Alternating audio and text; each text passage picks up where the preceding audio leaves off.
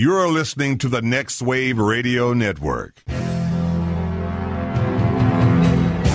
Hey, I'm Joe. And I'm Joel. From the Editing Bay here on the Next Wave Radio Network, and we've got something very fun for all of you Next Wave listeners. We've got our first live show coming up April 11th at the Cox Building Playhouse in Plano if you're in the DFW area. We're going to be watching the live action Dolph Lundgren He Man movie. Yes. With a whole bunch of cool giveaways. We've got plastic swords to give to people so they can hold them aloft and call upon the power of Grayskull. We're also going to have uh, little skull pencil erasers, all kinds of giveaways, raffles, door prizes, uh, and uh, and some special surprises still on the way. Uh, we've also got a stand-up comedian, Uh-huh. and then it's all going to be followed up with a live recording of the podcast where Joel and I are going to tear the movie a new one. Joe, that sounds fantastic. However, did we get the sponsorship for this? Well, it's thanks to our friends at Duncanville Bookstore. Uh, they're located at 101 West Camp Wisdom, Suite J in Duncanville, Texas. They sell comics, they sell toys, they have board games. Not only do they sell these things, Yes. but they will buy them from you. Ah. So if you've got a bunch of crap sitting around that's taking up space and you're like, you know what, spring cleaning, or I could use a few extra bucks, or I want to buy some stuff at the comic shop, but I don't have a whole bunch of cash on me, maybe I could trade some stuff in. All you got to do is call the guys up at 972 298 7546. Andy, Brian, those guys can help you out. If you want to check out the website, duncanvillebookstore.com, and uh, you'll see them as well as Joel and I Yay. at our live show April 11th. For more details, you can check out our website. Joel, what is that? That is editingbay.com. Not the editing bay, not edit bay, editingbay.com. And Yeah. right there, you'll find more info about the show. You'll find other episodes Yeah. of the show. All of them. But more importantly, information about our live show, April 11th, the Cox Building Playhouse in Plano, $5. And we're going to be kicking things off at about 7, 7.30. Hopefully we'll see you there. My calculations are correct. When this baby hits 88 miles per hour, you're gonna see some serious shit. Welcome, everybody, to another episode of My Comic Life. My name is Jeff, And I'm Sam. and thank you for tuning in to this week's episode. This is going to be a good one. Oh, yeah. I, I'm really happy of like what our main discussion topic is going to be for uh, for today's episode. Uh, but before we get to that, uh, Sam, it uh, ha- it's official. Marvel and DC head to head. I know, I I brought this up a few weeks ago. Well, okay, but but here's the thing though is is when you brought this up a few weeks ago, uh, we were st- you know is we didn't know what title it w- it was going to be for sure.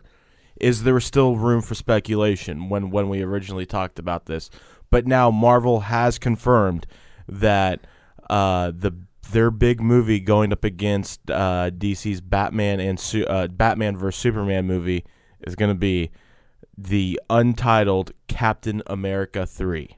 Honestly, when, when with Captain America raking in $96.2 million in the U.S. alone this weekend, it could it could give a challenge to Batman versus Superman. Say that figure one more time. In America alone, Opening weekend. opening weekend, $96.2 million. Does that beat out Avengers? No, no, It not, doesn't? Not, I don't. I don't think so. Uh, I know. I know that I certainly support this film. I went out and saw it twice. Saw it once I- on Saturday, and then I went again on Sunday. Thought it was that good that I needed to see it two times in a row. I haven't seen it yet. Uh, I have. N- it's it's. I want to see it. you know, I honestly, I mean, like, as far as superhero movie goes, I can't find much wrong with it. A lot of people are saying it, it's like a mini Avengers, Right. you know, and I can and I can sort of see that. And it's got you know epic battles on a grand scale and a really interesting plot line. And you know, it's a it's a great movie to see. Okay. So so uh, you said of uh, Captain America: Winter Soldier, ninety two. Ninety six point two million dollars. So almost almost half of what the Avengers did opening weekend. Opening weekend domestic, uh, according to uh, ScreenRant.com, is two hundred point three million opening weekend domestically. I So so a- almost half of what the Avengers did, and I do have a slight problem with the release date of Captain America. I mean, the movie itself is awesome, but I feel this is Hollywood trying to push the summer blockbuster movie season on us earlier and earlier. Why is that? Like, Because this is typically, you know, like superhero films don't really start, you know, hitting the cinemas until like, you know, like end of May, June, Right. July, and now Way you got closer. Captain America coming out. Yeah, in way April. closer to And summer. I could be way off, way off basis here, you know, but I'm, I'm just saying Hollywood. Wait till the kiddies get out of school, then start bombarding the box office with, you know, the spandex and the superheroes. yeah, is is do you think that if it was released like closer to summertime when like kids and uh, it basically you know w- um, kids were out of school, it would pu- it would raked in more. No, I mean you released it around a time enough where like uh some in some states, you know, they were they were still having like spring break and stuff like Right. that, and uh, you released it on a on a on, a fairly easygoing weekend, you know. So I mean, on on one hand, Marvel really capitalized on the fact that like no big movies were going to open up against it, which Yeah. which could happen in the in the summer, you know. So they really raked in the most value for their dollar. I'm just saying this could be a trend that we see where like Hollywood's like, hey. The summer, the summer blockbuster season used to start in May, but maybe we can push it to April Well, now. I mean, yeah, I mean, it's no different than what like what retail stores are doing, where you know 'cause the Christmas season starts after Halloween, you know. So you know, yeah, Hollywood. Why wouldn't they try to do their own little version of that of capitalizing on their biggest time of year, you know? So. I, I, I don't know though if if it's really going to go that way because there are a couple other big name um, movies being released right now. Uh, you know, like Noah, and uh, I know some upcoming ones are some up. There are some upcoming uh, pretty big titles, but I don't think it's big enough for f- to to say like you know oh they're trying to extend the season. Is because I would think then like there we would see like one major release after another after another. Well, all I'm for a saying couple is that, months. like, you know, this could be the one, you know, that like breaks the door down. You know, Right, like right. people are gonna look at like Captain America's box office numbers in April and be like, "Hey, that was that's typically what it would have been a summer blockbuster, but it just raked in ninety six point two million dollars. So we're gonna start releasing just- our films in April, trying to rake in as much money as possible, so we don't have to worry about the competition of like Godzilla versus the X Men or Batman Oh, Superman man. versus Captain America three. Dude, did you did you hear about the new uh, trailer for Godzilla? I've seen it. Yeah. I know. I am. yeah, I am. yeah. I am totally uh, stoked. we, we will have to post. We'll post that to our Facebook page. Yeah. Our Facebook page, by the way, uh, My Comic Life. You can find it by just going in the search bar and typing in My Comic Life, or going to Facebook.com forward slash My Comic Life podcast. All right, Sam. Uh, anything else uh, you want to get into before uh, we get into our uh, big uh, our big talk? No, I think that covers all my points for right now. All right, then let's go ahead and get into it.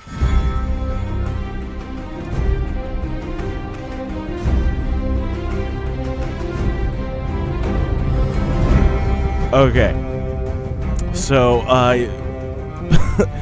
before we recorded this episode tonight, we had to sit down, and I think this is like the most prep we've ever done before, and all Because we take this show seriously. we take this show very seriously. And uh, I think th- this was the most prep we've done, which was sitting down and watching the season four premiere of uh, Game of Thrones, which crashed HBO Go last night. which isn't which.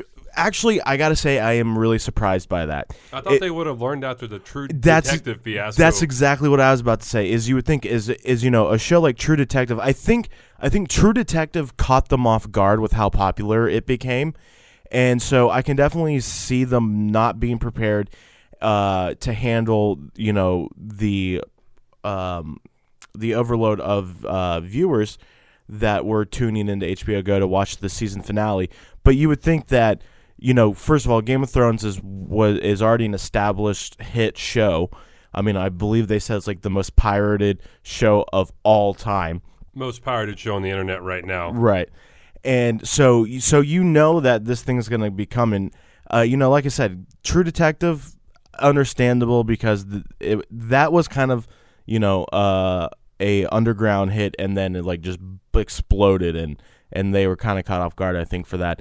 But you knew Game of Thrones was going to be huge, and you know maybe they did get extra server space and all that uh, stuff and Bandwidth. yeah, and um, maybe you know it would even with all the extra stuff they got in preparation, it still wasn't enough.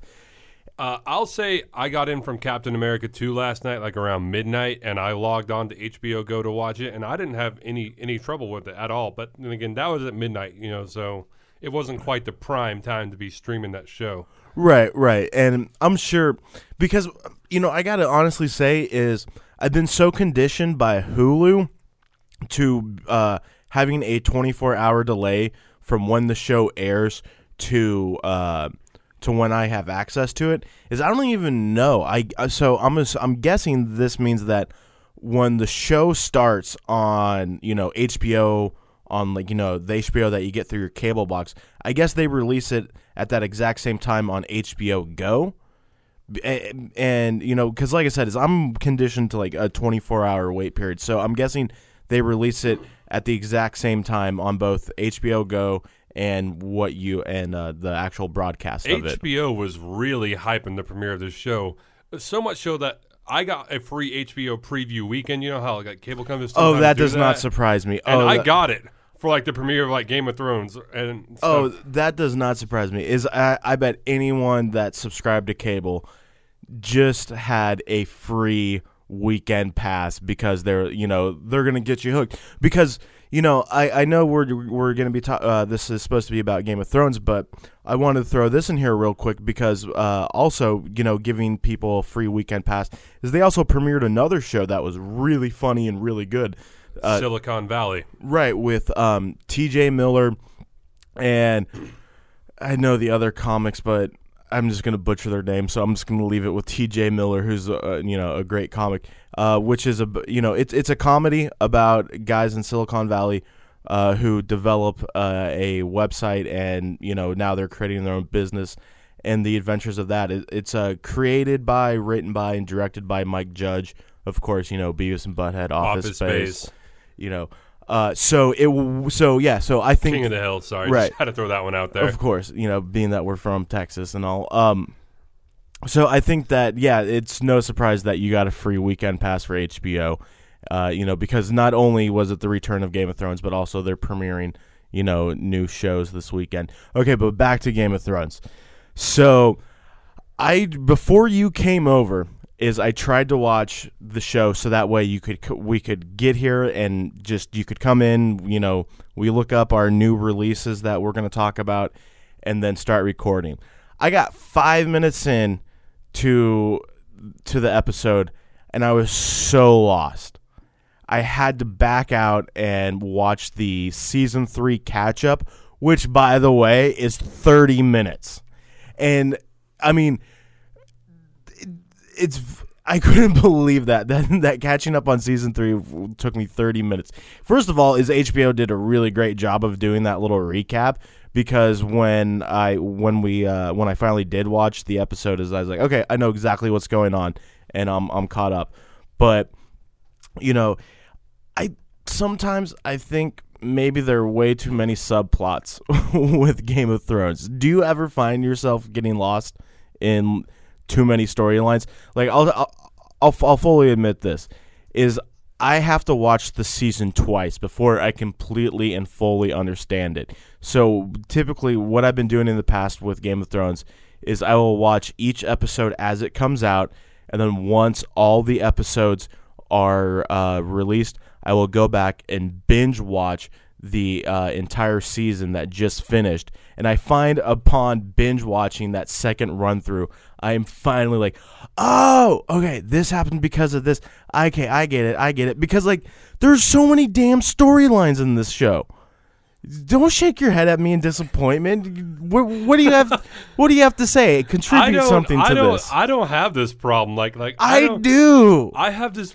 I, it, it's sad. Uh, you know, I've I, I have You- trouble. I have trouble like doing math. But if you want to know what happened last season on Game of Thrones, like when it comes to pop culture, sci-fi, comic book character histories, I can rattle those off to you like I'm reading like statistics statistics out of like the newspaper. I have no problem. right and, doing that. and and you know and like i don't have uh, you know i don't have a problem you know also with some of the same things you said but you know with like um rattling off uh, characters and all that except for when it comes to game of thrones because it's just so much like I said, the 30 minute episode for the season three recap, and it was a fast pace with like a, you know, all the characters talking about uh, what was going on.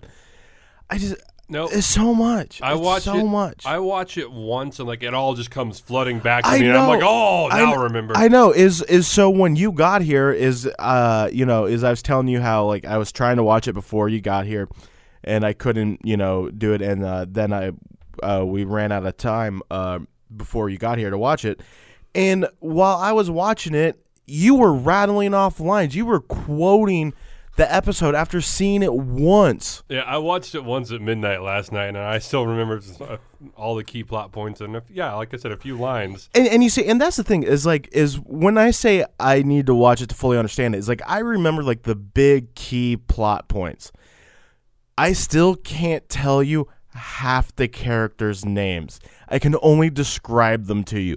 The Lannisters and the Starks, I got down pretty solid, but Oh gosh, the the Dragon Queen, I don't know her real name, or Daenerys Targaryen. and that's probably one of the reasons why I don't remember it because it's why can't someone I think oh who I can't remember I was listening to a podcast uh, or I was watching like the Colbert or Daily Show but I was watching something and they were they were kind of making fun of how like you know uh, oh that's what it was it was uh it was actually an SNL sketch where um they had someone playing uh what is it R.R. Marin that is that the author? See, I didn't read the books. George R. R. Martin.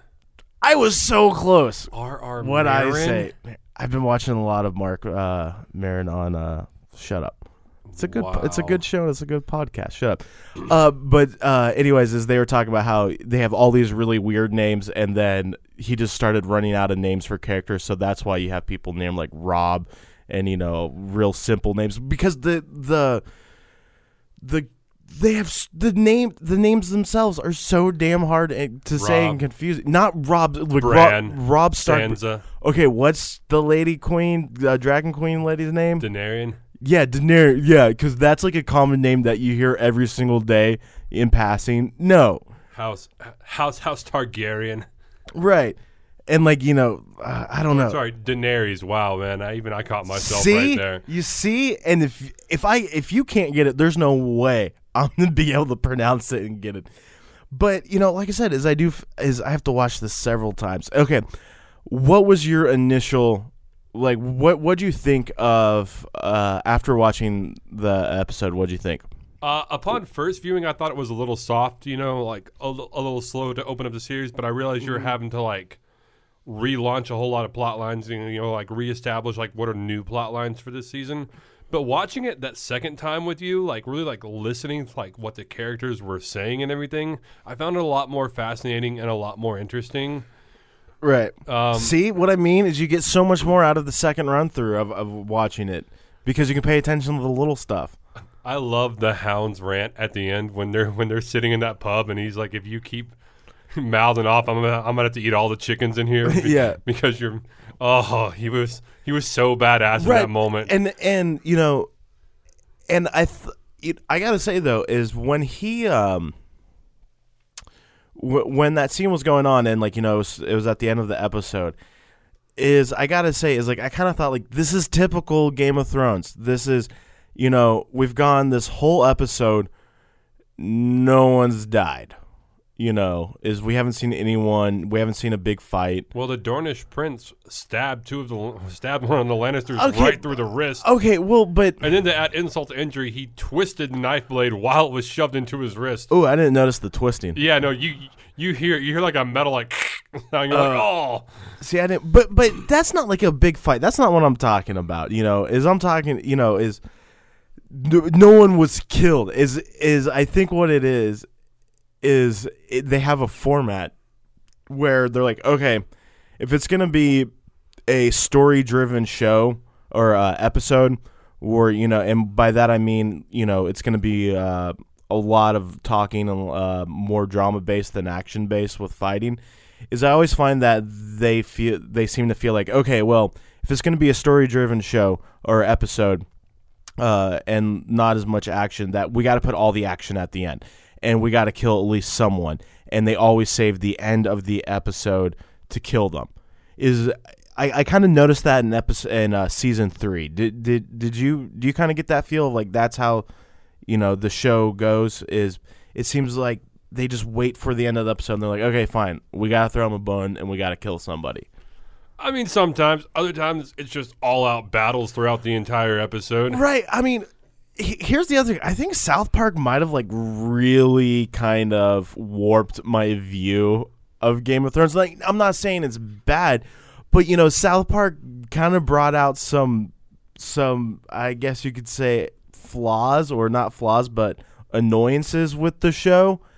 And now that I've seen that three part uh, Stick of Truth, which was also, you know, not only a parody of Game of Thrones, but also basically a three part commercial for their new video game, uh, I feel like after watching that is I kind of see some of the things that they were talking about more in, uh, you know, making fun of in the South Park episode. And I don't know, is I kind of feel like I'm still enjoying the show, but now I'm also kind of looking at it through a different light and different eyes. See, not for me. I, I, I'm, you know, just I'm all about the fantasy. I love the sword fights. Love the beautiful I do women. too. I'm all about that. Well, Yeah, I I am too. You know, is No, no, you're all about being too, too, too analytical. You've gone, you've gone hipster on the show now. I see, I see where this is. You're like, hmm, the plot line doesn't, doesn't emote the character's true point of view now, and so I must, I must naysay this show. No, that's not what I'm saying at all. Is I've been I've been the whole time I've given it every time I've said something negative about it. I've said you know, is I've also said that I still enjoy it and it's still good.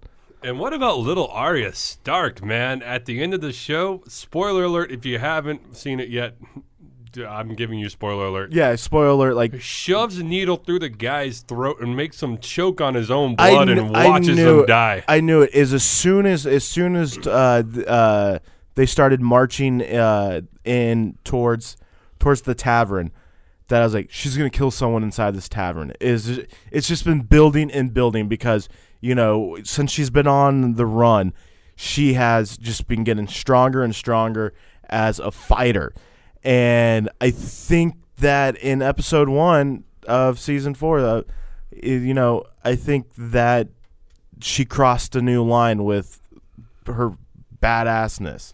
After that, man, I was like, I was like, wow, man, the armies of the North should rally around her.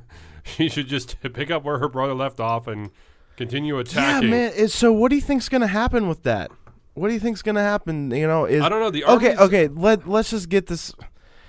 Red wedding Spo- spoilers. Yeah, spoiler. Okay, if I mean, well, first of all, if you haven't finished season three, you probably really shouldn't be listening to this episode. You know, go ahead and like fast forward a little bit till uh, to hear the new releases. But you know, is is yeah, let's let's address this. How are they going to do this? You have Lady Stark dead, Robb Stark dead. dead.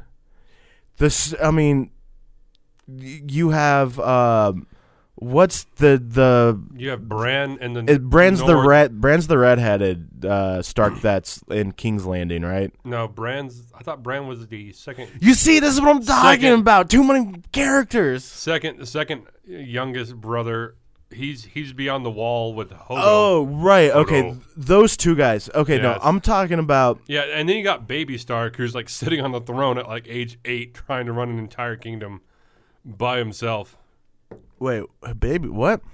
Do you have the two younger Stark brothers that are um, on the outside of the wall. No, only one. At the end of season three, he makes him go That's back right. to Winterfell. That was not in the recap that they split up. It just like so you have this eight-year-old kid who's trying to run Winterfell. But like what? But like what is Winterfell? I mean, right now, Winterfell is in ruins. It got exactly, exactly. So like, what is there really to rule? Be like, okay, guys, same thing you did yesterday. mean, just start even- picking up all the shit. You even know, even when like the the credits of like the show rolls and like if you like pay attention to like shows like what like, each kingdom thing don't is. tell. Oh, oh, okay. It- you mean the it- opening? yes. I, I thought you meant like you got to watch the ending No, credits because no, there are no. messages in that. I'm No, like, and it and and it shows Winterfell with like a huge plume of smoke coming right out of it does Like, is and i do love that about the uh about the show is is you know i had heard i don't i don't know if it's how true it is uh uh, you you know you you seem to be able to follow the show easier than I am. Is but uh, from what I've heard is the- each uh, episode where they do the opening theme and they do the uh, castles and all that that pop up. They only show the ones that are going to be in that episode. Yeah, they do. Okay, okay. I didn't I didn't know if that was real or not because like I mean well, actually, I mean, Winterfell wasn't referenced, and and uh, you never saw Winterfell in this episode, and they still showed it in the opening credits. So I may take that did back. did they? No. no, uh, they showed the wall. They showed King's Landing. Yeah. They showed Daenerys' kingdom. Which one's the kingdom Daenerys? that's the, The dra- blonde dragon Yes. queen. Just call her the dragon queen Why not just call her by her name? because her name. I can't say her name. Daenerys Targaryen. Okay, well, yeah, Targaryen. Yeah, we'll go with that. I forgot. I forgot she had a last name.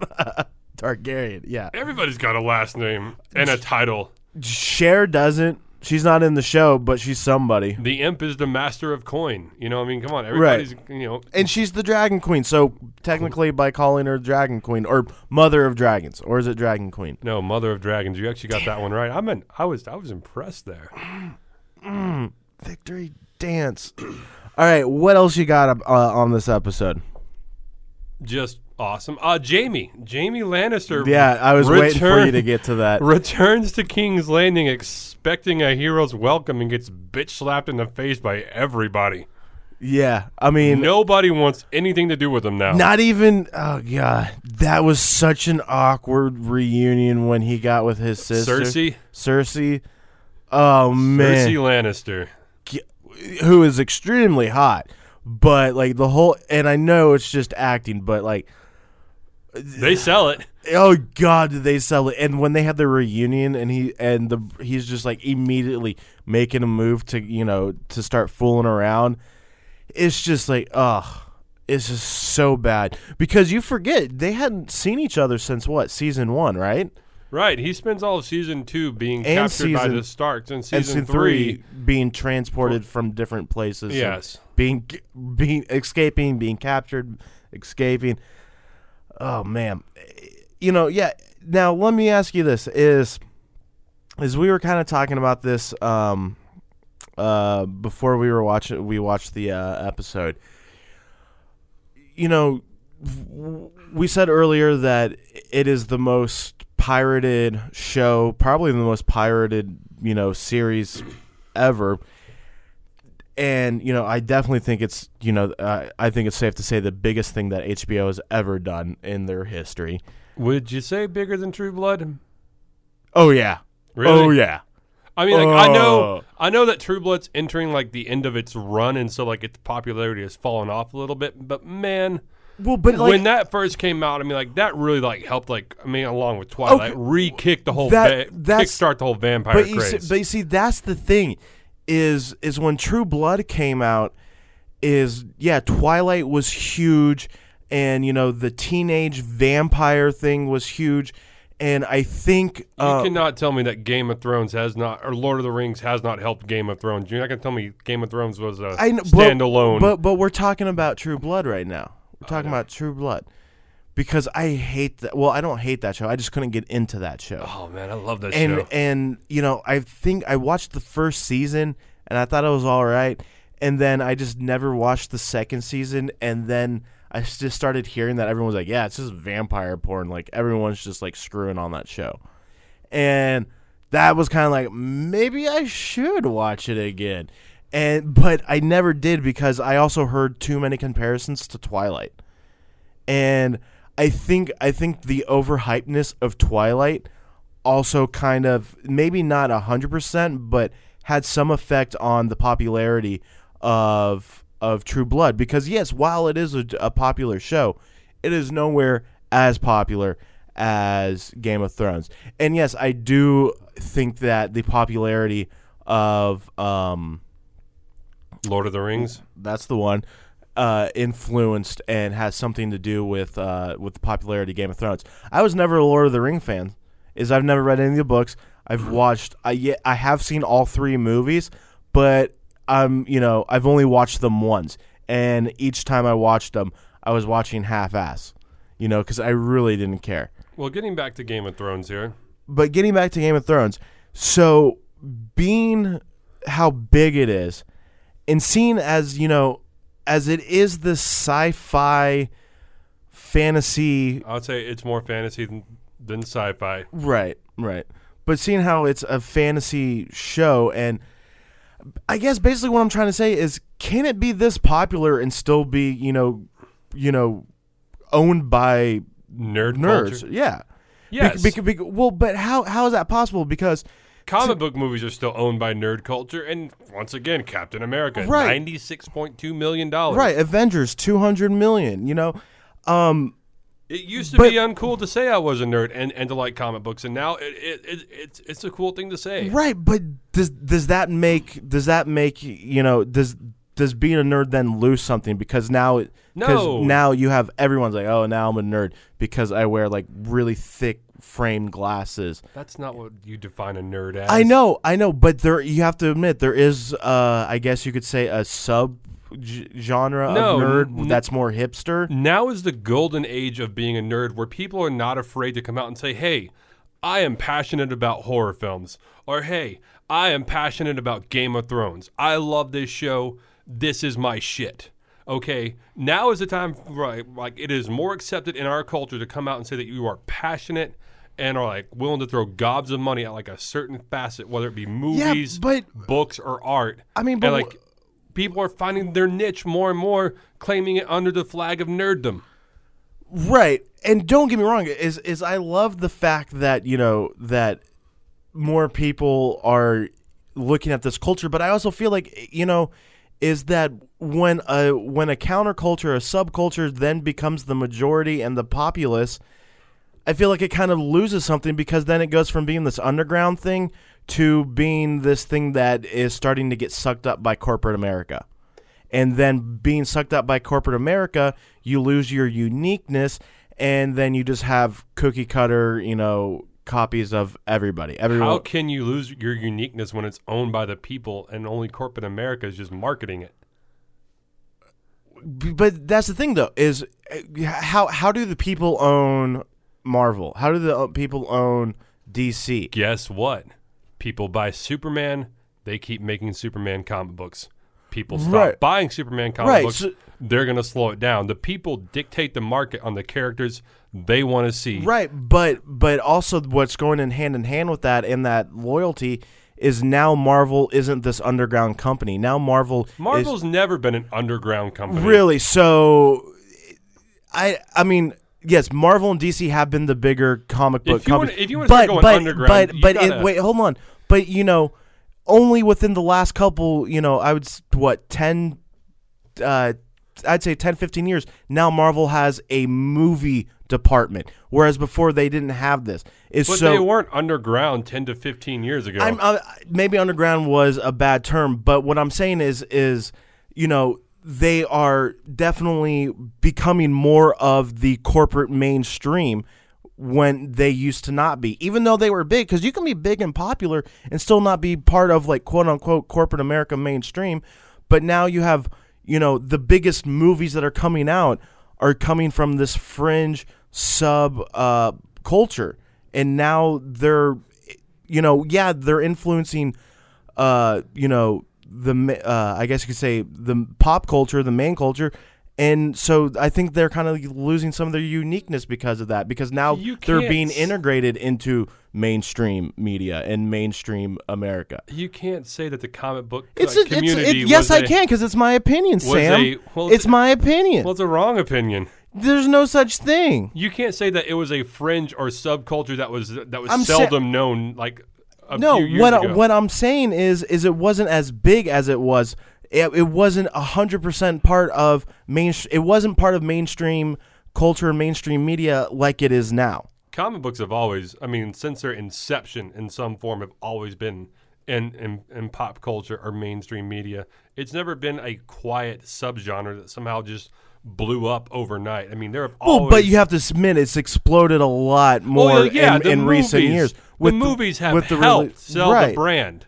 right, But Marvel's been around and DC's been around. right. And I, if you were listening to what I to what I was saying, is yeah, I, I'm acknowledging that.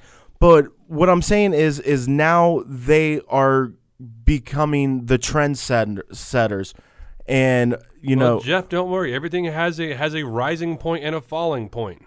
I know, know? I'm just saying is I'm not saying it's a bad thing. I'm just saying is I'm just asking a question, Sam. Okay, I'm I'm going my little Bill O'Reilly Fox News things. All I'm doing is asking questions.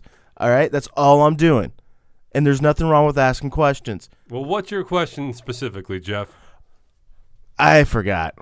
We I we started going off. Oh yeah. It, well, no. My original question was: Is do you think you it loses some of its nerdness by being like the most popular show possibly of all No, time? honestly, I think with Game of Thrones being as popular as it is, it's making people more comfortable who used to be afraid to say, "Hey, I nerd out on this." Like, like now that it's more socially acceptable, you know what? It's okay to come out and say, Dude. "Hey, I'm a nerd. I watch Game of Thrones. I play D and D."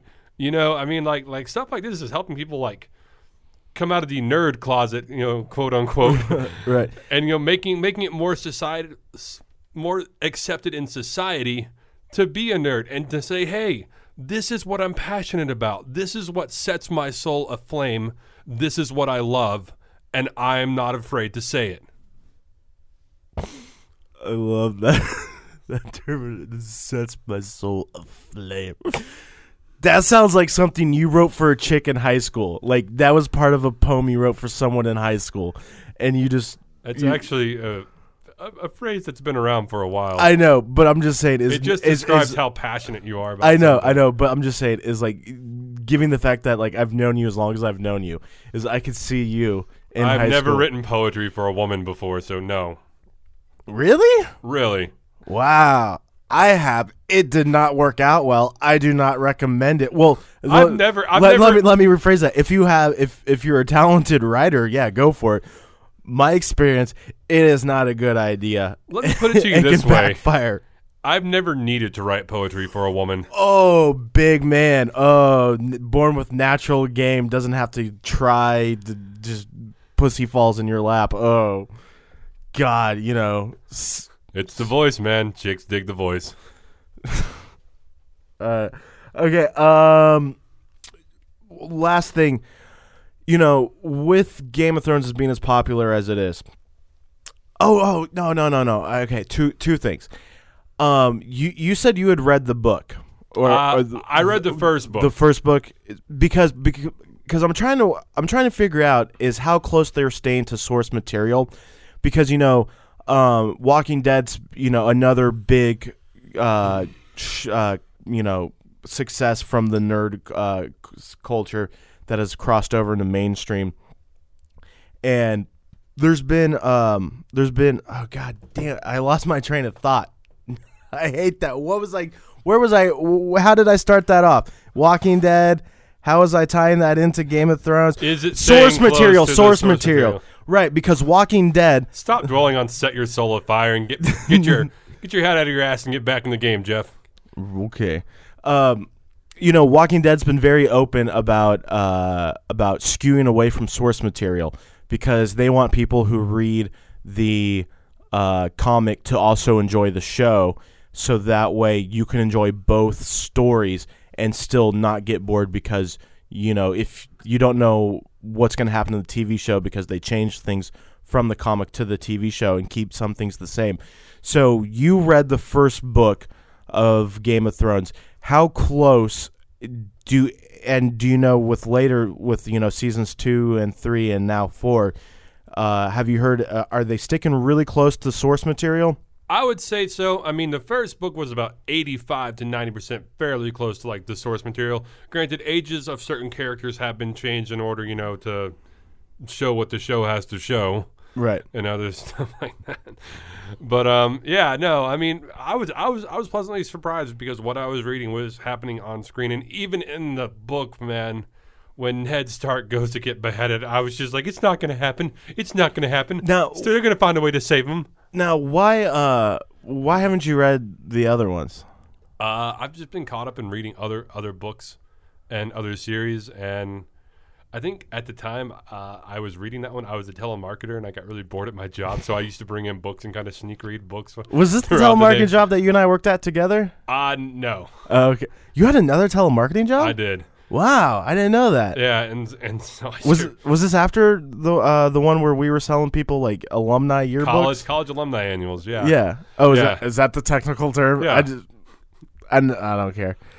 Sad thing is, I still remember part of part of the script Oh wow, that really? we had to Do- read do for you ten really? hours every day. Well, I just I just remember getting yelled at by someone being like, "It's eight in the goddamn morning," and my husband's outside. I know I'm doing a really deep voice, but it was a woman, and it was during winter, and she was really mad that I was calling at eight in the morning while her husband was outside shoveling snow. And uh, and I was like, well, can you get him on the phone because I have a terrific offer for him. you know, you know that thing Facebook does? Yeah, pay a hundred dollars for it and it doesn't update every single day.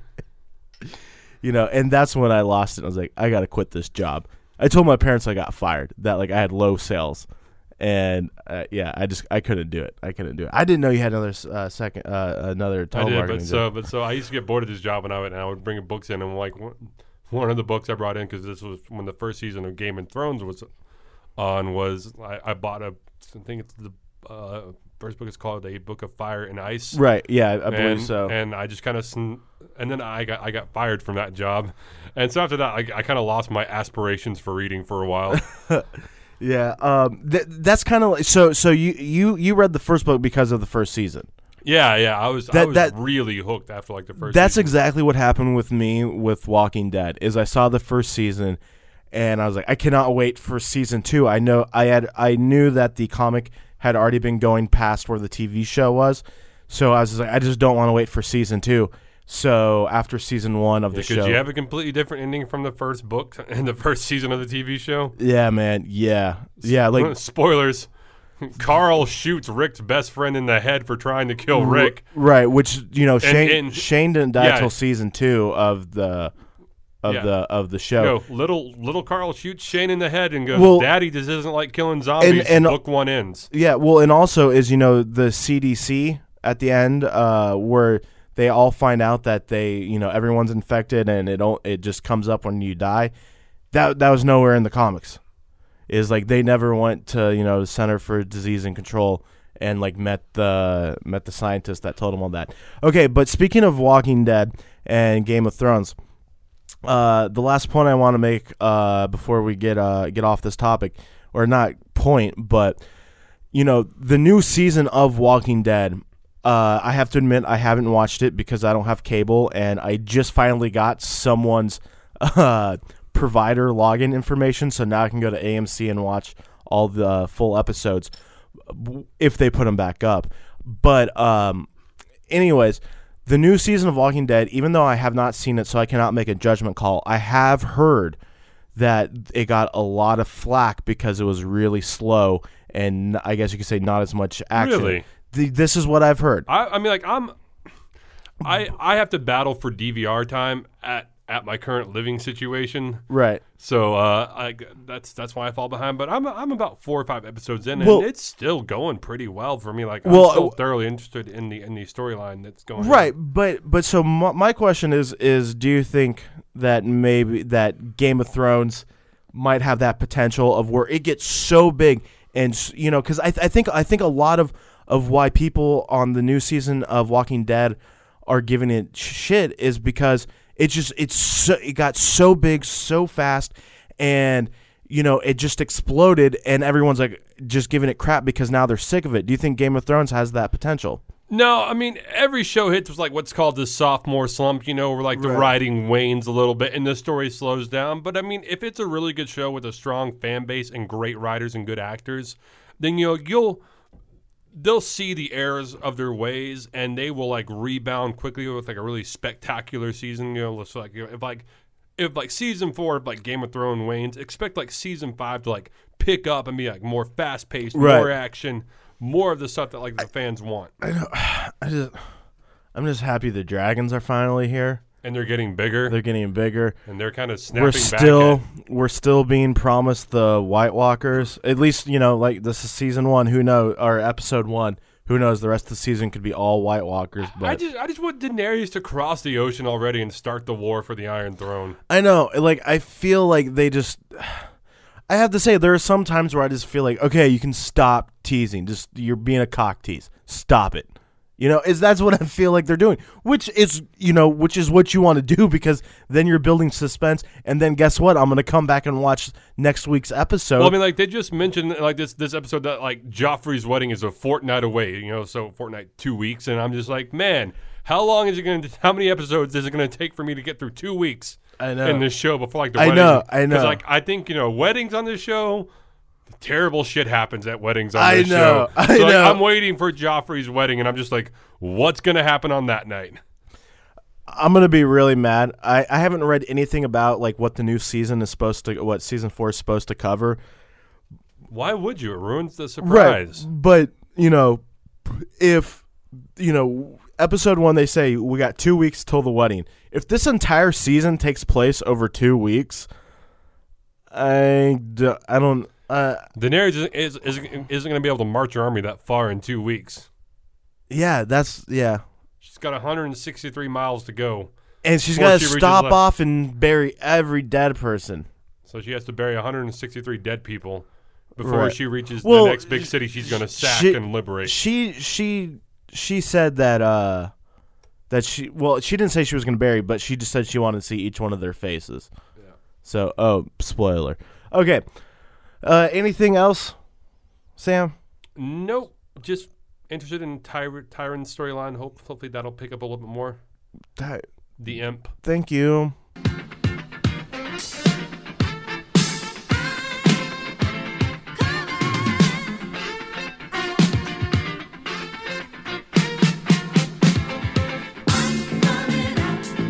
All right, let's talk about what is coming out this week in movies, comics.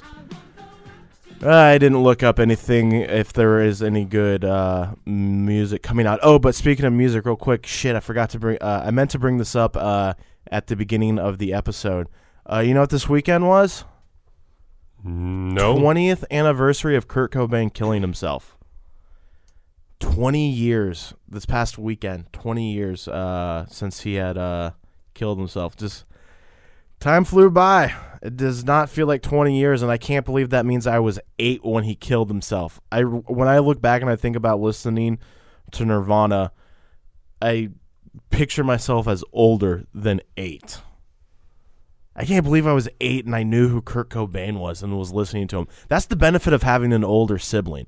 Is you have an older sibling. I who- knew who the Smashing Pumpkins were. Yeah, I did too. At It- eight years old. like I, re- I, re- I remember hearing like, oh yeah, Smashing Pumpkins going on hiatus because their drummer or keyboard player OD'd, you know, and all that stuff. Yeah, is that's a, that's a really good benefit of having um of having older siblings. Is a is, uh, you get a little wiser before your time, so which can be good and bad. All right, coming out on DVD this week, uh, or today, I should say, uh, April 8th. Not a whole lot. Really, not a whole lot. Give me something. You have Believe, or I should say, Justin Bieber's Believe. I Eh. can I cannot believe. I went to a couple different websites, and the two biggest releases on DVD this week are Justin Bieber's Believe and this piece of shit movie called The Hobbit. Okay, I just, I just damn your tongue, sir. I, I, I just want okay um I just I was just saying that just to get a reaction out of you Sam uh I, I have not seen any of the Hobbit movies I don't the desolation of Smaug. smog like what you get out of Not smog smog. It's Smog. Smaug. you can call it whatever you want I'm calling that smog I'm calling you ignorant. that is I just I, I couldn't you know like I've said several times before couldn't get into um to the uh Lord of the Ring uh movies. So there's no way I'm getting into the Hobbit movies. I also think that they are really stretching the Hobbit movies uh p- riding the coattails of the success of the Lord of the Ring movies because they're stretching this out into a three part uh, movie. D- don't do that Sam. That's not nice For everybody who can't see me, I am I am I- I'm flipping Jeff off repeatedly. That's not nice. That hurts my feelings, Sam. No, Give him a shot, man. At least watch the first one before you start casting is doubt on well, the well franchise. so so so here's the thing though is uh, my buddy went and saw The Hobbit opening night in 3D, and what th- they did, they did two releases. Uh, what was it? 30 was it 32 frames per second, and then uh, a 24 frames per second release. He saw the 32 frames in 3D, and he said it, it, it was a mistake seeing it at, at that high a frame rate and seeing in 3D because you could really see, you know, uh, there was a lot of green screen CGI making up the landscape of the village, and then there were also set pieces, and I guess the the blending of the two wasn't done real well, and so watching it on a movie screen in 3D at such a high uh, frame rate, you could really see the imperfections on the set.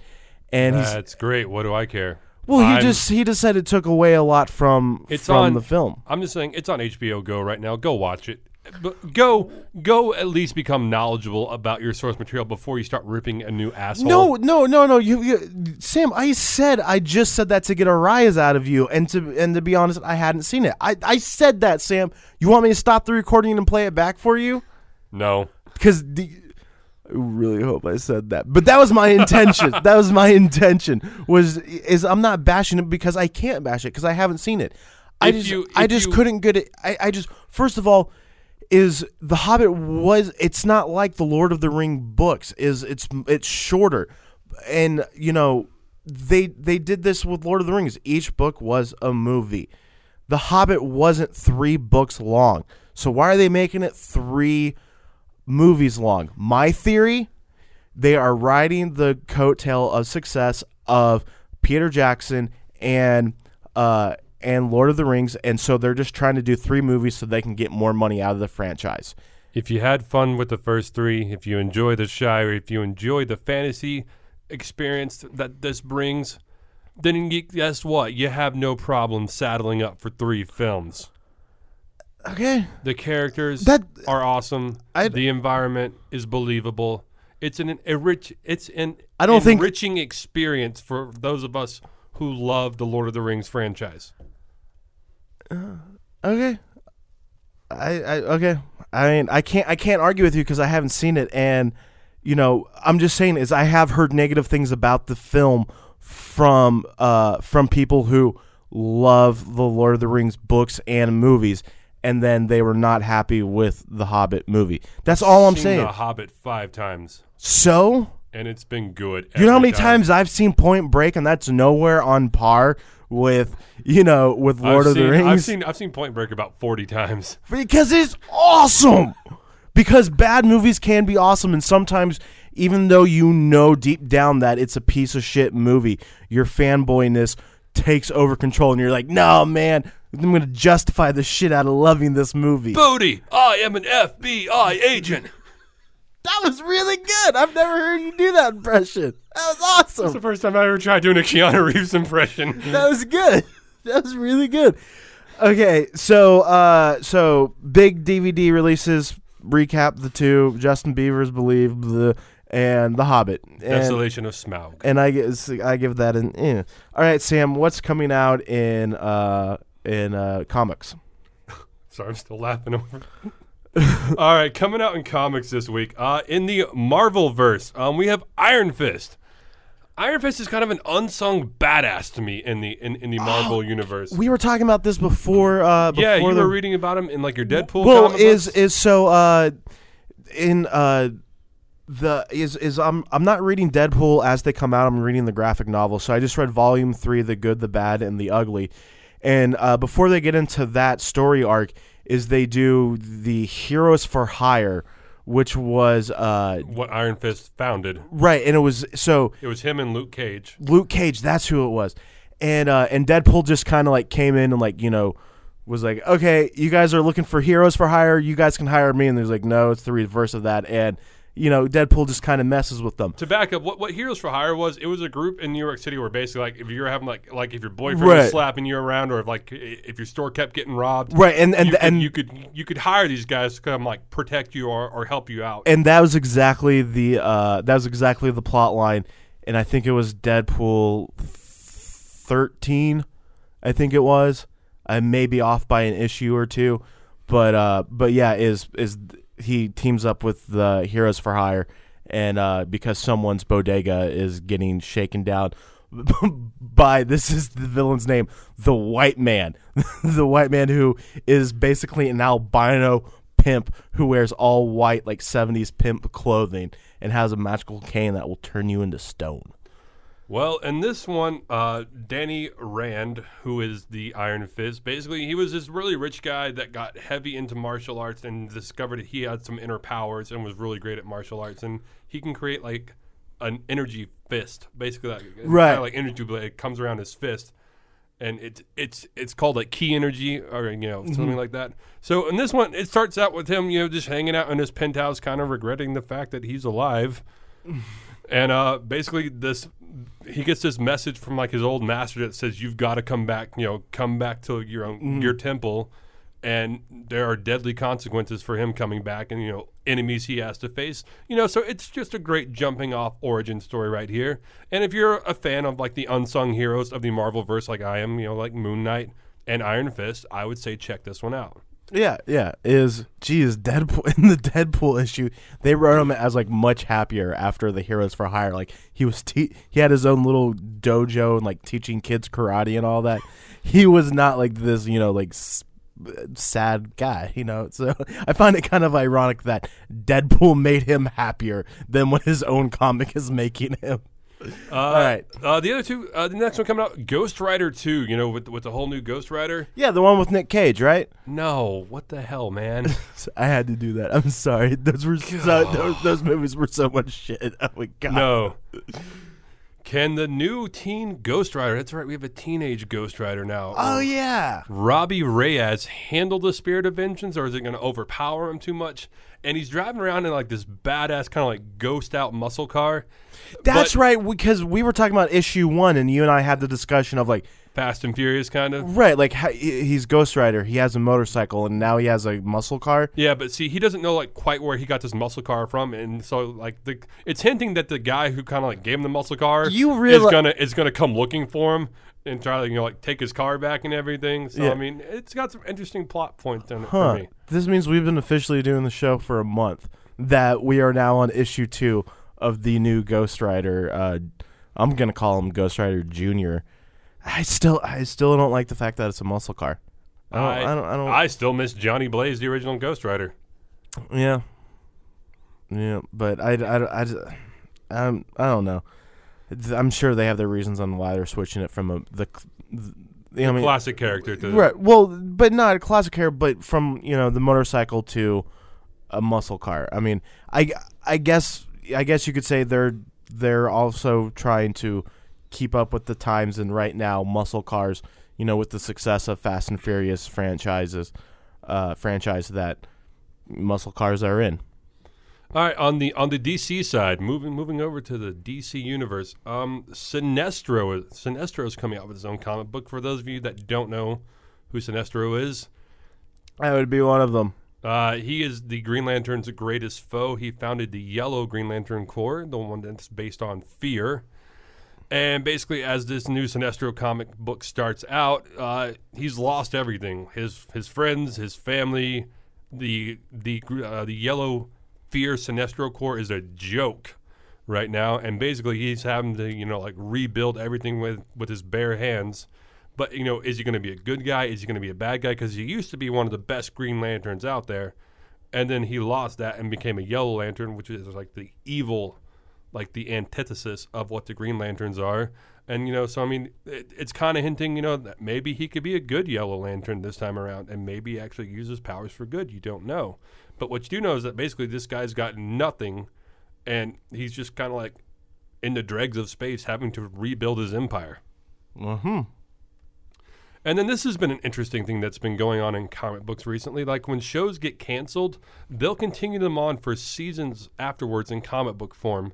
Both Buffy and Angel did this. Oh, okay, okay. I, I Uh, get what you mean now. Uh, pu- Fire Firefly's done this. and pushing daisies was supposed to do this uh but like that's been I, i've just heard there's that's been developmental hell uh with the pushing but yeah but Well, yeah now, I- well now. Smallville's doing this. Really Yes, there is There. I a, thought there was already uh a comic Well, now I, I thought Smallville. I know Smallville is you know the the origins of uh, Superman. of Superman and him growing up, but I thought that was already a comic, and I thought Smallville, the TV show, was based off of a Smallville type comic. No. Okay. Other, other other way around. So now with like the you know kind of like the kicking off point of Smallville season eleven, like uh, Clark's Oh, it's still going. in the in comic book form, no longer on TV. Oh, so so form. so even in comic book form, they're they're go, they're naming it with seasons. yeah, like like like it's Oh. still they they did this with Buffy and and Angel Okay. too. I mean, like it's still the TV show just in comic book form. I got I got you. But basically, what caught my eye about this one on the Smallville season 11 is that the Green Lantern ring that had been laying dormant in that sector of space suddenly awakens and it finds Superman to wield it. One of the most powerful men in the universe is going to be wielding the Green Lantern ring, one of the most powerful weapons in the universe. This has unlimited potential to be a really awesome story. So that's why it caught my eye, and I would recommend that you check it out, is because, once again, it's Superman wielding the Green Lantern ring. Hmm. And that's, my a- take on comics this week. Alrighty, uh, one comic that I do want to bring up, uh, just because I am a mega fan of it. Uh, the Walking Dead issue 125 comes out uh, also this Wednesday, uh, April 11th. This is part 11 of All Out War. Um, I Walking Dead. I tried reading the comics month to month, and I just couldn't do it because like when I get when I go down that Walking Dead rabbit hole, is like I just one comic is not gonna you know be enough for so me. So you've just been buying the graphic novels. So yeah, is is like I said, is I tried doing it comic to comic for a while, uh, and I just couldn't do it because I was like, no, is I just need more, and once a month wasn't enough for me. So now I'm just like, okay, might as well just wait for the graphic novel and get you know a, a lot in at once. But um, you know, so I am at the very uh, well, I wouldn't say I'm at the very beginning. I am at the, I would say beginning to middle because I don't know exactly how far they're going with the all out war story arc. So I would say I'm somewhere either in the middle or you know closer to the beginning than the end uh, with um, with that story arc. But so yeah, so Walking Dead, All Out, uh, Walking Dead issue 125, All Out War Part 11, uh, also coming out this Wednesday at your local comic book shop. Coming out in theaters on Friday, April 11th. Oh, I just said April 11th for Walking Dead. April 9th for Walking Dead. Um, theaters Friday, April 11th. Uh, Sam, you were saying this one looks good. I'm not a big sports guy. I've never really liked, you know, baseball, football. I kind of got. I'm kind of into the Mavericks, I guess, but like, you know, I. n- That's a lie. I can't name anyone besides Dirk on the team. Um, but uh, Draft Day, starring uh, Kevin Costner, Jennifer Garner, Denis Leary, is coming First out. of all, sports films are Kevin Costner's bread and butter. Bull Durham, Field of Dreams, For That Love of the. Game. I mean, all That great. Costner films. Uh, and this one, he plays the. uh, It's directed by Ivan Reitman. I mean, come on. Yeah, yeah. I mean, he. That's that's that's got some weight leaning to it. Yeah. Uh, you know, so He plays. He plays the GM of the. uh, Kevin Costner plays the GM of the Cleveland Browns. Which, if, if you follow football at all, the Cleveland Browns are like one of the worst, if not the worst team in the NFL Mm-hmm. right now. And basically, he has a chance on on draft day to like build this super all star team. But everybody keeps doubting his like decisions and thinking that he's crazy for like, going after certain players. It's kind of like a Moneyball setup here, but for like the NFL, you know, because like he sees things that other people don't see, and he grasps concepts that other people can't grasp, and so the people think that he's drafting this ludicrous and crazy team, but what he's actually doing is putting together this awesome championship-winning football team. But can but will like the people get out of his way on on draft day to allow him to like work his magic and draft a team that he needs to draft? is I remember, I remember watching the preview, and I know Lionsgate's the big one, but there was, I, I just remember watching the preview and being like, wow, I can't believe that they got the rights to all these to use all these NF the real NFL teams because like you know you look at uh, any given Sunday uh, with Oliver Stone's flick. And he, I guess, did not want to pay the NFL any money for any rights. And so he made up his own team and his own little league for that movie.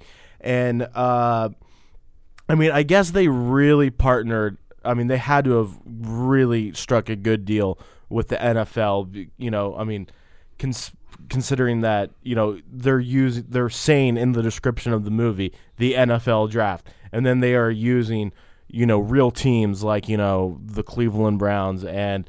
Uh, it's great press for the NFL. uh, yeah, and it's also really is uh is the um the MVP guys who are also on the Next Wave Radio Network. They were they were kind of talking about this about how you know the NFL is really trying to also become a three you know a year round thing, and they're trying to um Are you going to tell me that we're going to have NFL films coming soon, producing sports movies? I don't know, man. Is because one of the our next movie that we're talking about is a WWE film, man. I can't believe this. Is when I think of WWE films, I think of those straight to Netflix. Like, WrestleMania happened last night, by the way. okay. I'm sorry, dude. Once again, South Park kind of ruined it for me because I now, after watching them, all I see is, okay, wrestling is soap opera for white trash. I watch wrestling. Yeah, you John- heard what I said. John Cena, Randy Orton, Just CM Punk there, you know. CM Punk. You, you, you. I mean, everyone's aware that it's scripted. They go out in the ring and they know who the winner is going to be. It's the ultimate male soap opera. So it, that's what I'm saying. Is it's a soap opera, you know? Okay, so maybe white trash isn't appropriate. We'll call it the ultimate male soap opera. But anyways, WWE film uh, Oculus coming out today. This starring uh, what? What are you shaking your head for? He said coming out today. Did I really? Yes. Ah, coming come out, Friday. Friday, uh, April 11th. Oculus, starring uh, the only name that I really recognize. Oh no, sorry, two names that I recognize. Uh, Karen Gillan, From Doctor Who, Amelia Pond. probably the best companion the Doctor ever had. We'll get into that one later. Oh, that's right. You're a Rose fan, aren't you? We'll get into that one later. Or just, just yes or no, Rose. Yes, I love Rose. Well, yeah, we'll get into that later. uh, in my opinion, the best companion to the Doctor, Miss Amelia Pond, and then uh, Katie Scoff, f- of course, from the legendary uh, Starbuck from Battlestar Galactica. What? Why are you putting your head? Her name is Katie Sackhoff. Oh, is it Sackoff? Scott? I thought the C was kind of silent. Sackoff. We're never, we're never gonna get a, a celebrity guest on this show. You're gonna butcher their names. They're gonna walk. I know, out. dude. I did the same thing in college. Whenever we'd have guests on in college, I did the same thing. That's why we had no guest on in college. That mainly because we were also in, you know, the middle of nowhere, Arkansas. That might have had something to do with But it too. so Amelia Sac- Pond, really, sa- I could have sworn I heard of something else. Whatever. All right. But so, I've been to a Q&A with the woman. I know her name. oh, you want uh, the most uh, at the con that happened? I went uh, at, a, at a con in October. I sat in on a Battlestar Q&A, and she was one of the panelists. Oh, Man, that must have been a good panel. It was. It was awesome. That was good. Okay, uh, when I first saw this, is first of all is I gotta say I'm happy that I think when I first saw the very first previews for this film, is it was getting a PG-13 rating, and then I guess they changed some things because now it is an R rating. I'm still a little worrisome that it's a WWE production because, like I said, when I think of WWE, is I'm thinking of straight to Netflix, straight to DVD. I've seen some of these WWE movies. I mean, like the actual like film produced, not the not the documentary Well, ones. right, like wasn't there an action movie with um Jamie Kennedy? The and- Marine. No, that didn't have Jamie Kennedy. That's not the one I'm thinking of. Is the one I'm thinking of was like Jamie Kennedy and uh um one of the CM Punk type wrestlers. Oh, great! You just described about half the WWE's roster. Uh, because the Marine. That one sounds familiar. Which one was that? Well, I mean, like there was a Marine, then there was like the Marine Two and the Marine Three, and I think WWE produced the last Marine movie. Okay, but still, is you know, it's when you think of WWE, It's is a, is, is this a horror I'm- film? Like, like yes, what's the plot? Is is uh so here's the plot. Ten years ago, tragedy stuck the uh, struck the Russell family, leaving the lives of teenage siblings Tim and Kylie forever changed when Tim was convicted of a brutal murder for their parents. Basically, there's this uh, there's a mirror that projects things, illusions, and so they make you go crazy. Uh, see, see here. Now that I actually have the full the full uh, description of the movie, I can finish reading it. Uh, Tim and Kaylee forever changed when Tim was convicted of a brutal murder of their parents. Now in his 20s, Tim is newly released from uh, protective custody and only wants to move on with his life. But Kaylee, still ha- haunted by the fateful night, is convinced her parents' death was caused by something else uh, other than her brother. So once again, is the mirror has mystical powers that are causing you know people to hallucinate. Like for instance, like in in the uh, in the preview, you see uh, Karen Gillan go to reach to eat an apple, and she grabs a light bulb and bites into a light bulb like she thinks it's an apple, and Ew. yeah, That's painful. yeah, and I mean, Have fun digesting that one. well, as soon as she bites into it, she realizes like this is a light bulb. My mouth is bleeding. Yeah. Yeah, this is the juiciest apple ever, and it tastes a lot like blood. I don't know. Uh, this one, I'm also kind of skeptical that they really haven't. I haven't seen a lot of uh, reviews about this film. Is you know, is I've always heard that you know, um, if they don't release it ahead of time for critics to review it, that it's means it's going to be a bad movie. yeah. Uh, you know, so who knows? The only thing that's that's that's going to keep my interest in going to see this movie is Katie Sackhoff. Thank you for not John Travolting her name that time. Huh? At the Oscars, John Travolta butchered Idina Menzel's name. Yeah, I would too. But I'm not hosting the Oscars anytime soon. but so, anyways, is basically uh, Karen Gillan and Katie Sackhoff are the only reasons why I would consider seeing this film because I think they're both great actresses. Um, once again, WWE thing makes me a little squeamish about about production quality, or not quality, but like you know, overall. I, I guess you could just say some of their stuff in the past has been more of along the lines as cheesy B-rated films, you know, and maybe this is their their. It looks like with this film they're trying to break out of that uh that reputation. I've got one you you might have missed. Um, I, I Is it barely- Rio too? Because that was the next one I was going No, for. no. Okay, all right. Then what's yours? This one, like I, I saw like a trailer for, and just because the title caught my name, it's called Cuban Fury. Is this a dance film? It is. Oh my God! Is it really? I have no idea what this is. Just hearing the name Cuban Fury. It stars Nick Frost and Rashida Jones. And basically, Frost. But yeah, Nick Frost. You know Simon Pegg. You know, Oh, Hot Fuzz, Shaun of the Dead. I don't know why. The I, World's End. I don't know Paul? why. But when you said Nick Frost, I just immediately I thought for some reason you weren't saying the actor's name. I thought you were saying a character's name, like oh, the guy who played Nick Frost. Okay, yes, now I know exactly who you're talking about. and you know. Rashida Jones from like I think pretty much Parks and Rec, and she was in I Love You Man. right. So basically, uh, beneath Bruce Garrett's underconfident, overweight exterior, the passionate heart of a salsa king lies dormant. Now, one woman is about to reignite his Latin fire.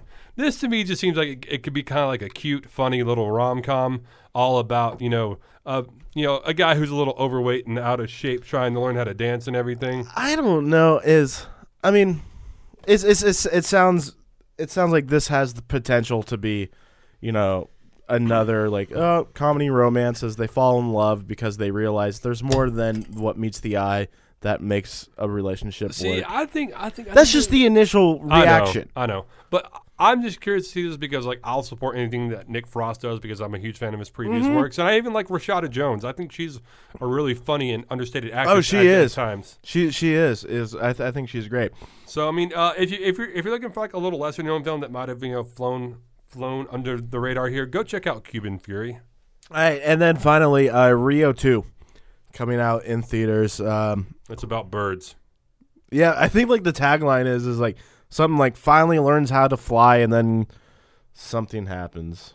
I don't know. It's it's it's a film for the kids. It's about Yeah, birds in the Amazon jungle. I mean, and it's got who some- talk to each other. It's got some big names: Anne Hathaway, Jesse uh, Eisenberg. Jamie Foxx, Will I am. Oh God, now I'm not gonna see it. I just don't like Will I am. I just, I'm sorry, I just don't, dude. Your name's William. Shut the fuck up. Your name's William. Flo Rida. Your name's Florida. All right. God, I the, to, I'm sorry. To me, that is stupid. All right, Will I am. I mean, I have to admit, like it did take me a little bit, and then like once I realized Will, hey, that's William. Oh, his name's William. Then you know, okay, that's clever. And then a week later, nah, still hate that dude. I don't like the Black Eyed Peas either. Sorry. So you can let one actor ruin an entire film for you? No, actually, I do really want to see this because it's. Uh, I believe it is done by the same people who did Ice Age, and I loved Ice Age. I loved all those movies. Just picturing you sitting in a crowded theater full of children. Dude, that's what I got the nephews for. I have two nephews. They're awesome because now I can go to movies like this and, and watch it and not feel like a creep. I mean, you know, I'm not here because I enjoy this. Are you kidding me? I'm here for my nephews. Meanwhile, my nephew's are just like, "What is this movie about?" I'm just telling them to shut up so I can enjoy the film. For our listeners that don't know what Jeff looks like, um, if you've been to our Facebook page, picture sort of a Zach Galifianakis from The Hangover. I no, I trimmed up my beard. In case you notice, now my, my beard has gone from a beard to like a goatee. I'm just saying, you would you would stand out in a theater oh full no, of kids all no, by no, yourself. no! If if if I went to if I went to this movie by myself without a a, a child, no, I would definitely like management would definitely come up to me and be like, "Sir, we've had some complaints." I was like, "I've been sitting here quietly.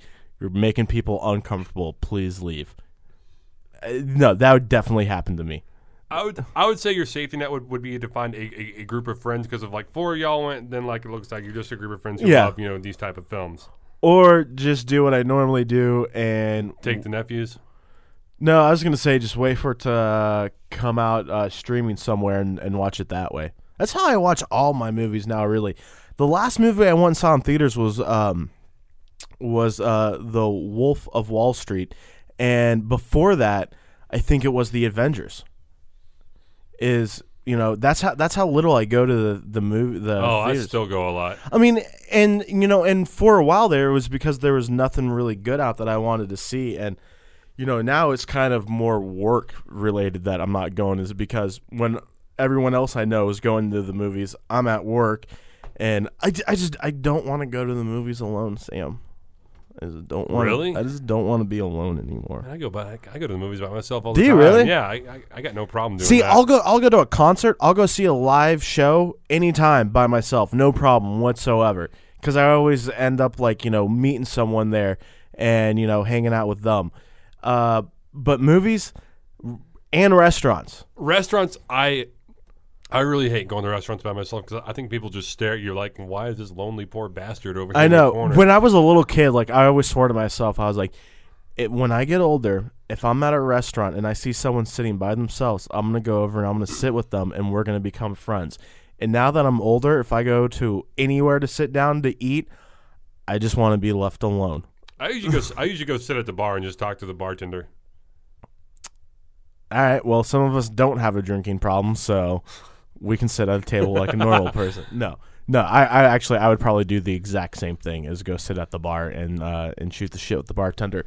Um, anything uh, else with new releases? I don't have any other movies. Uh, no, but one little tidbit that popped up that I meant to mention at the beginning. Yes, I hope this is what I was just trying to think. Like, oh, there was something we forgot else. I saw a big bomb drop about the Goonies 2 is possibly being made. that is not what I was thinking of. I am so mad about this. Even though This like, is the very first I'm hearing of this.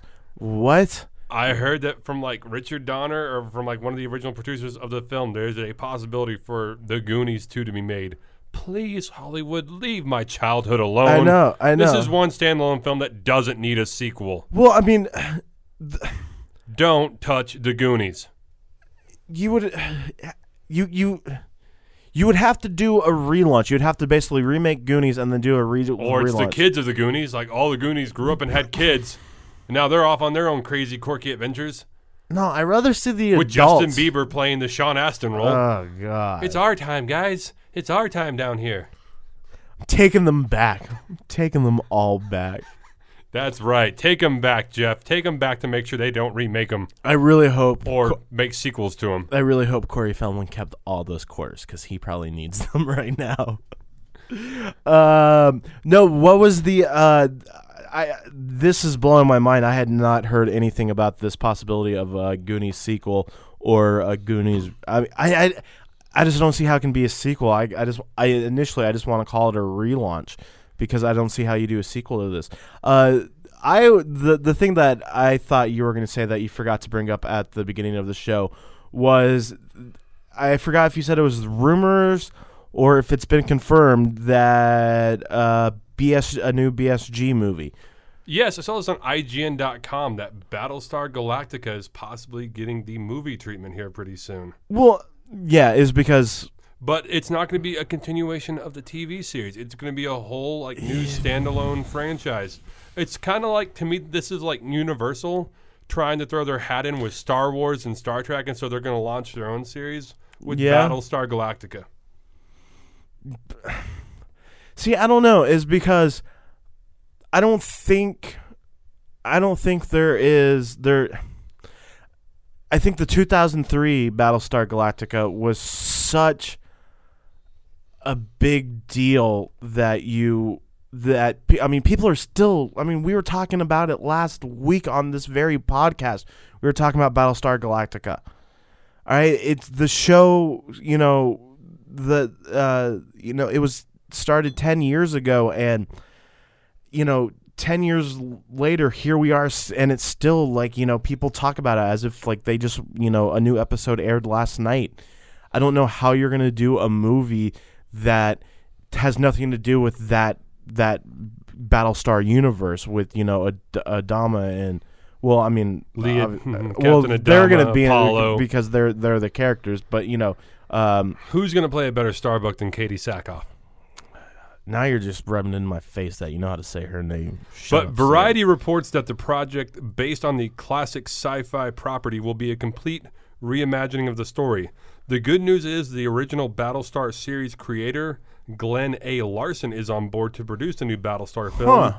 The bad news is Ronald D. Moore, who championed BSG's beloved 2003 reboot on sci fi, is not attached to the project. And that could that could cause some uprising because I I almost want to say that the 2003 relaunch of the show mm, I don't want to say it was more popular than the original but I don't know is Oh man, sorry, I'm just reading some news here, like breaking hmm. news about the Goonies too. Oh, let's hear it. Let's hear it. Let's hear it. Richard Donner, the guy who did the original, is doing the sequel, and he wants to include the entire original cast. So what is this like? Ocean's Eleven almost with like the adult Goonies doing all their crazy stuff again, but as adults. I don't know. I don't know, man. Uh, I don't. I don't know how you do that. Speaking of like possible bad sequels and continuing series, uh, wondering what J.J. Abrams is up to these days. Right now, he, He's directing Star he Wars. well, like, and they just started shooting. oh yeah, I know. Principal filming began this week, and Peter Mayhew has been added to the cast. Really? Yes, the original Chewbacca. Hmm. That's good. That's cool. Is, I mean, I get. I mean, I I don't see why they wouldn't. I mean, I don't think. I I think he could still you know fit. Because was that him roaring? The Chewbacca roar? No, he was just in the costume. He was just in the costume. Kind That's like what I thought. Kind of like Darth Vader was just in the in the costume. yeah, right. It's so you know. I mean, that's cool that they're including him, but in you know, in reality, is like I guess you could say anyone could do could could do that. Um. All right. Anything else, Sam? That's it on my end. Alrighty, guys, we want to thank you for uh, t- checking out this uh, episode of My Comic Life. Uh, if you're in the DFW area this Friday night, m- a movie and a podcast with the Editing Bay. That's right, you've been hearing us talk about it for a while now. Well, it is finally here. This Friday, April 11th, uh, the Cox Building uh, Theater Playhouse. The thing- Cox Playhouse. there we go in Plano, Texas. Uh, stores are at seven seven thirty. Uh, I I think doors are at seven. We're gonna try to kick things off right around seven thirty. Uh, we're gonna I forget the comedian's name, but we're gonna have some uh, festivities. We're gonna have a comedian. Then we will be watching He-Man, Masters of the Universe, uh, the live action Dolph Lundgren. Courteney- Oh, God, I was so close to saying his last Dolph name. right. Lundgren, Courteney I was. So, it's better than when I called him Ralph. So like, ah, I was close. you called him Ralph Lundgren. yeah, on I think it was on episode one of this show. I- Ralph Lundgren. I, think I called him that. Dolph. Dolph Lundgren. Um, anyways, uh, so we'll be watching uh, He-Man: Masters of the Universe, followed up by a live recording of uh, the editing bay, uh, ripping it a new one. And uh, it's gonna be great. We're gonna have uh, audience interaction. We're gonna be giving away some really cool prizes. As I know, uh, my friend Shauna, she just painted some like these two amazing uh, He-Man uh, paintings, I guess. yeah, uh, and we're gonna be giving those away as a uh, as a prize. Uh, so once again, this Friday, April 11th, the Cox Playhouse in Plano, Texas. Uh, movie and a podcast with the Editing Bay. Uh, this is brought in part by Duncanville Bookstore, uh, Buy Sell Trade Comics, Duncanville Bookstore in Duncanville, Texas. You know, you can just look them up, Google Dun- Duncanville Bookstore, and you'll find all you need to know about them. Sam, it looked like you had something you wanted to say real quick. Nope, just wrapping it up. Just saying, you know. Oh, hey, is there is there going to be beer served at this event? Will there be alcohol? Uh, that is still in the air at the moment. we are trying to. We're, we're we're you know there's some last minute things that we are working you on. You got some thirsty fans out here who want the booze. All right. Well, hopefully our fans can keep their shit together for a couple hours, just in case this is going to be a dry event. Hopefully, you know, not everyone who listens to this podcast is a raging alcoholic and doesn't need a sip of beer like every ten minutes. I'm just saying. Is I think I th- I think I think we'll be fine. But in all honesty, no. Is uh we ran into some things with uh serving booze, so we are we're trying to figure it out. I'm I would say mm, I would I would say there's a better chance that we're gonna have it than not have it. So. So don't worry about pre gaming. But here's the thing, though. If you're coming to this event just so you can drink, you know what, dude? Just go to a bar, you know, because that's what you really want. And then you're going to sit here and be like, man, I have to sit here and watch this dumb movie, and then listen to this podcast, and all I want to do is get hammered with my buddies. I love beers and movies. Oh, I do too. I do too. But I'm just saying, is like, I don't think we're to be attracting the people who, like, all they're looking out for is Friday night, let's get fucking wasted. You know, that's not what this event is about. It's about a good time and uh, showing appreciation to our listeners. All right, Sam, I got nothing else for this episode. Uh, you got anything? Ditch the herd, be a nerd, and stay strong out there, my friends.